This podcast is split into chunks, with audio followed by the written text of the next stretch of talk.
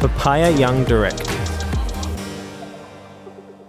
Dzień dobry, witam Was, Ola Sobieraj z zespołu Papaya Young Directors. Y, Dzisiaj będziemy rozmawiać z Janną Czeczot, założycielką i redaktorką naczelną y, fundacji, a także magazynu Kosmos dla Dziewczynek.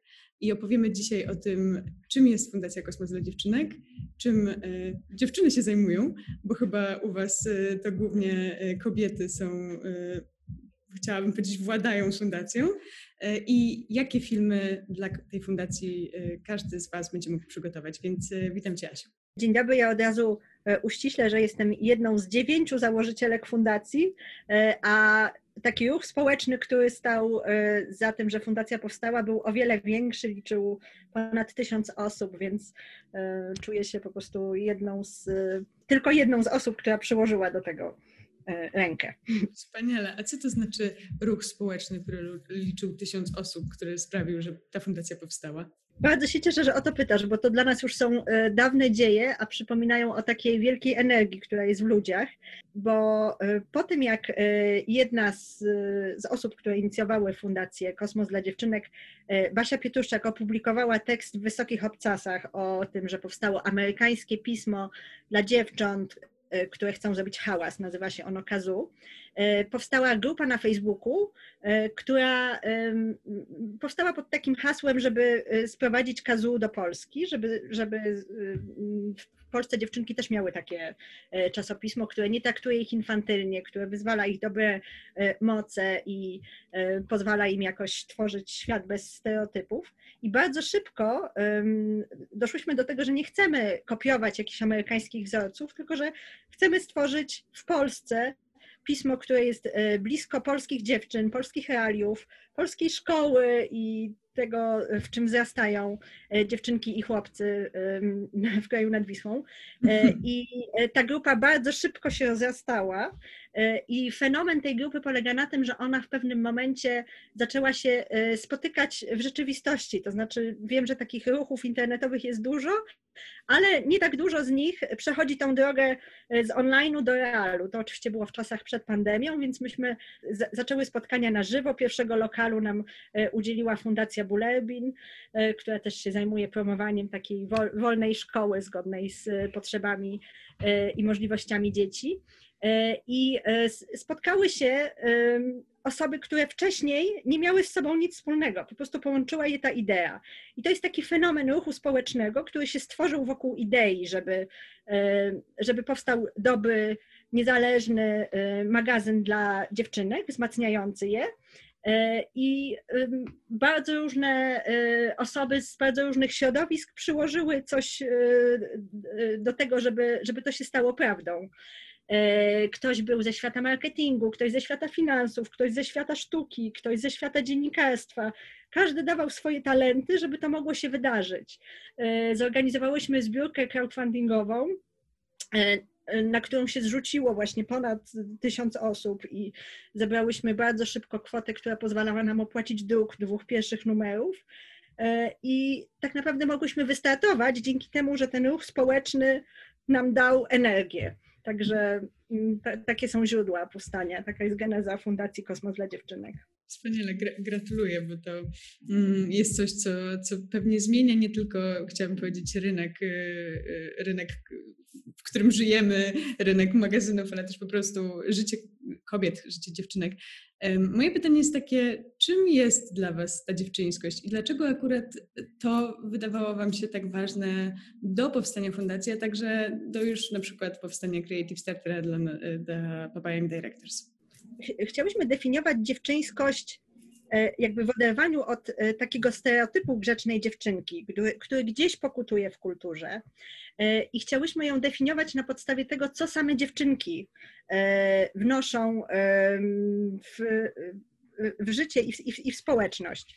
Bo e, obserwowałyśmy też swoje e, córki i widziałyśmy, że są to bardzo ciekawe świata osoby e, które nie mają w głowie takiego ograniczenia, że nie zajmuj się, nie wiem, liczeniem, bo to jest dla chłopaków, albo e, e, nie biegaj, e, bo na pewno będziesz wolniejsza niż chłopak i w ogóle biegasz jak baba. One nie, nie mają w głowie takich, e, e, takich klapek, ale e, za to mają w sobie ogromną gotowość cieszenia się światem, interesowania się nim, czerpania z niego i też nie mają w głowie kiedy przychodzą na świat i są jeszcze w, w, tych pierwszych latach swojego życia, nie mają w głowie też wdrukowanych takich ścieżek, którymi powinny podążać.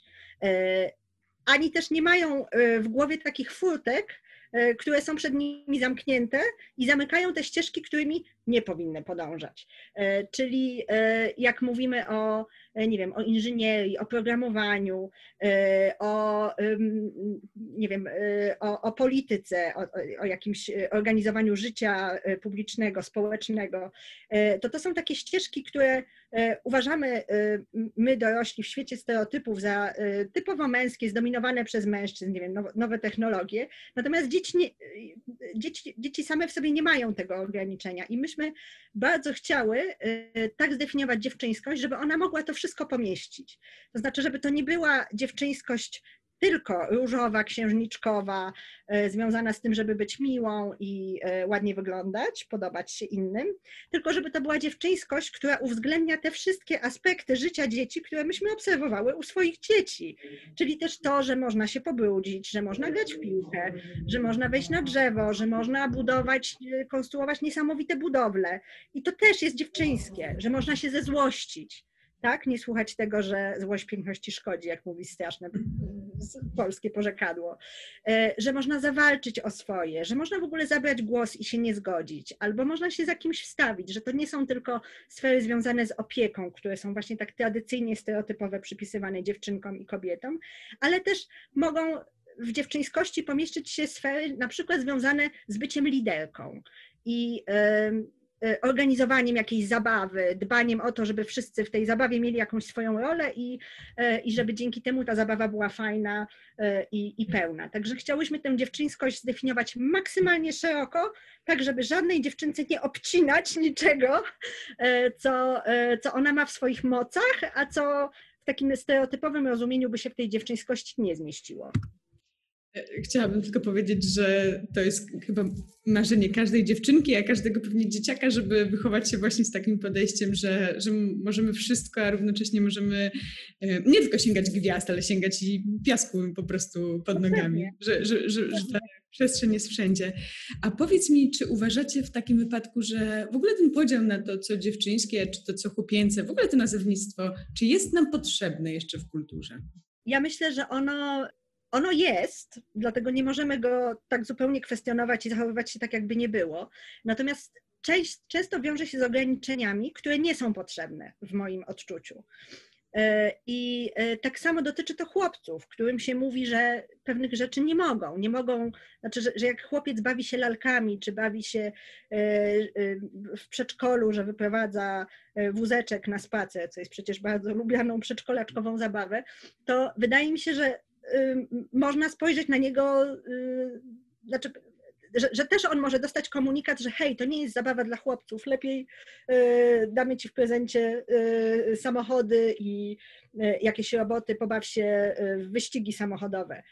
Więc tak samo, tak samo chłopiec może być jakby skierowany w, w takie kolejny, które są zazwyczaj przypisywane e, płci męskiej, jak i dziewczynka. I to tak samo będzie dla niego ograniczające, e, bo przecież chłopcy też wzrastają po to, między innymi, żeby kiedyś dojrzeć, być może, jeżeli będą chcieli, do roli ojca i wtedy wczesne, wczesne przedszkolne zabawy z wózeczkiem i lalkami gdzieś tam jakby wpisują go w ten, chłopaków w ten model.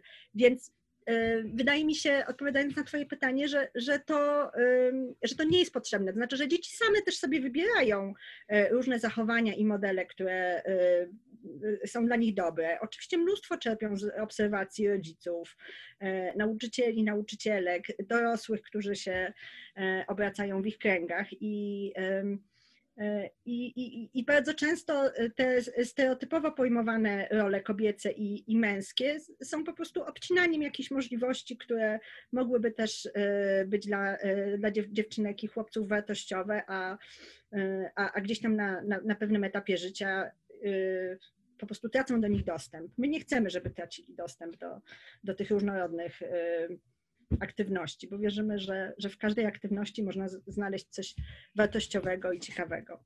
Czy y, uważasz, że my jako społeczeństwo zmierzamy w tym kierunku, żeby właśnie pozbyć się tych stereotypów, czy wydaje nam się, że zmierzamy, a tak naprawdę wciąż jednak gdzieś y, jesteśmy w tych stereotypach i, i gdzieś zmiana te, te, tego spojrzenia może potrwać 100 lat? Wiesz co, to jest trudne pytanie, bo historia nas uczy, że po każdej takiej y, nowej fali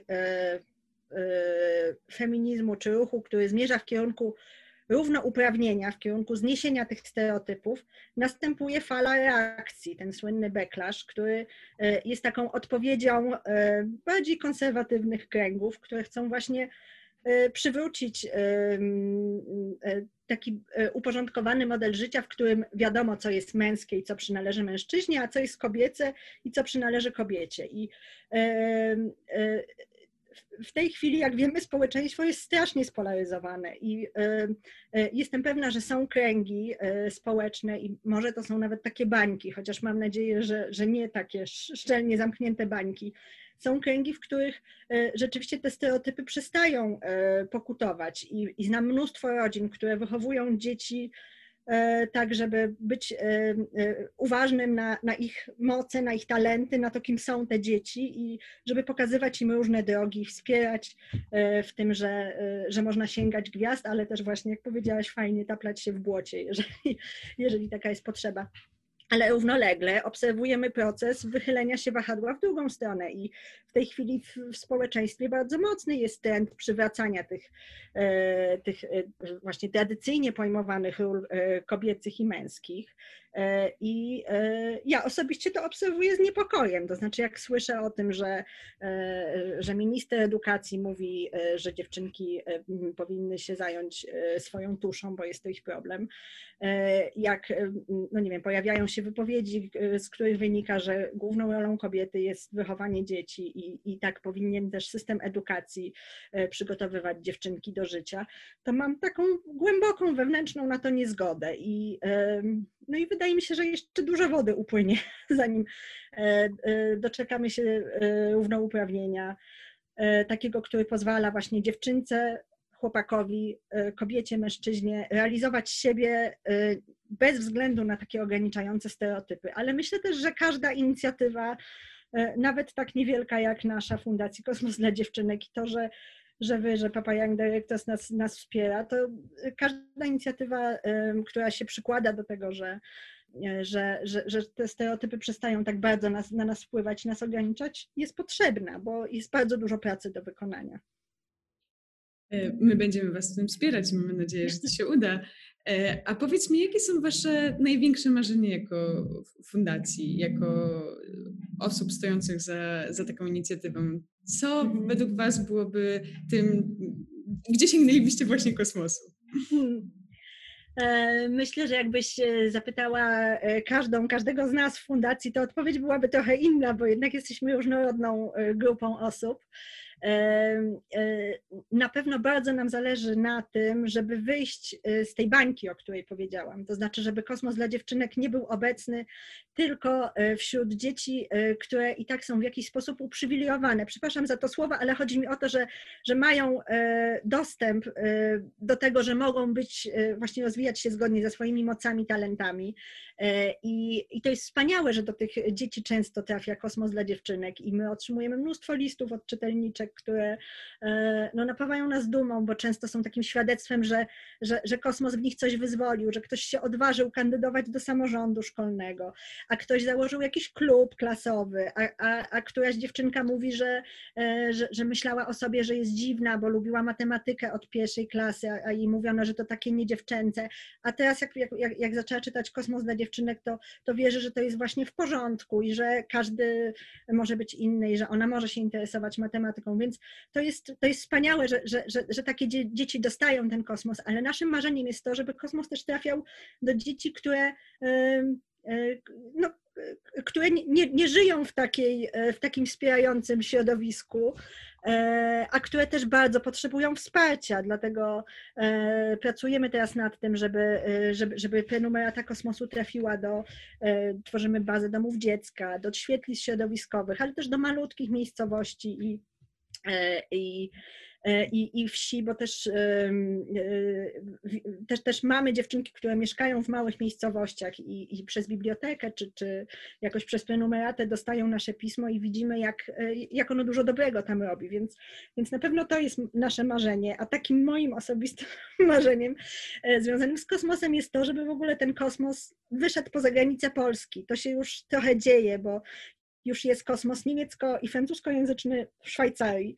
I tam też dostaje bardzo dobre e, opinie od czytelniczek, co nam pokazuje, że ta idea jest ponadnarodowa i że, że te treści są uniwersalne. I też e, Szwajcaria w dziedzinie równouprawnienia ma bardzo dużo do zrobienia. I um, marzy mi się kosmos dla dziewczynek po rosyjsku, po chińsku. Naprawdę wierzę, że, że, że to jest coś, co może ogarnąć cały świat i co jest potrzebne dzieciom pod każdą szerokością geograficzną. Może, śmiałe może, marzenia. Właśnie chciałabym apelować, jeśli ktoś tutaj mówi po chińsku, bądź jest specem od języka hiszpańskiego, zgłaszajcie się do dziewczyn, może przetłumaczycie numery. Tak, my dajemy duże wsparcie i inicjatywa Hiszpa- e, szwajcarska jest dowodem na to, że że z naszym wsparciem to jest możliwe uruchomienie takiego kosmosu dla dziewczynek w innym kraju i też wiemy naprawdę, że, że odzew jest świetny też, też poza Polską, także już są przetarte szlaki. Zapraszam. Wspaniale. No to na sam koniec jeszcze chciałabym zapytać, y, jakie filmy chcielibyście zobaczyć w konkursie? E, co jest gdzieś właśnie jakimś takim, takim momentem ekscytacji, że myślicie, ale fajnie, gdyby było tak, a gdyby było śmiesznie, a może gdyby było na poważnie? Co chcielibyście mhm. obejrzeć? E, ja zawsze cenię to, e, jak mogę się wzruszyć. To znaczy, jak mogę poczuć przez chwilę, że ta bohaterka filmu, bo zakładam, że, że takowa się pojawi, ma w sobie coś takiego, co E, przemawia, e, z czym mogę się utożsamić, co przemawia e, do nas i co sprawia, że porusza, poruszają się w nas takie emocje, że wierzymy jej, chcemy za nią podążać i chcemy, chcemy, żeby jej się coś udało. Po prostu trzymamy za nią kciuki i towarzyszymy jej w odkrywaniu siebie i w, w spełnianiu swoich pragnień, swoich marzeń. Czyli tak naprawdę kibicujemy jej po prostu w codzienności. Tak, dokładnie. Dobrze. Ja, wydaje mi się, że, że mamy już wszystko. E, ja Ci, e, Asiu, bardzo dziękuję. To była Jana Czeczot, jedna z współzałożycielek Fundacji Kosmos dla Dziewczynek. Trzymamy kciuki, żeby realizacje były wspaniałe i żebyście wy byli zachwyceni. I żeby dziewczynki rosły w górę albo tak. sięgały gdzie chcą. Sięgały gwiazd. Bardzo dziękuję. I trzymam, trzymam za wszystkich kciuki, naprawdę. dziękuję bardzo. Jesteście z nami i nas wspieracie. Dzięki. Dzięki.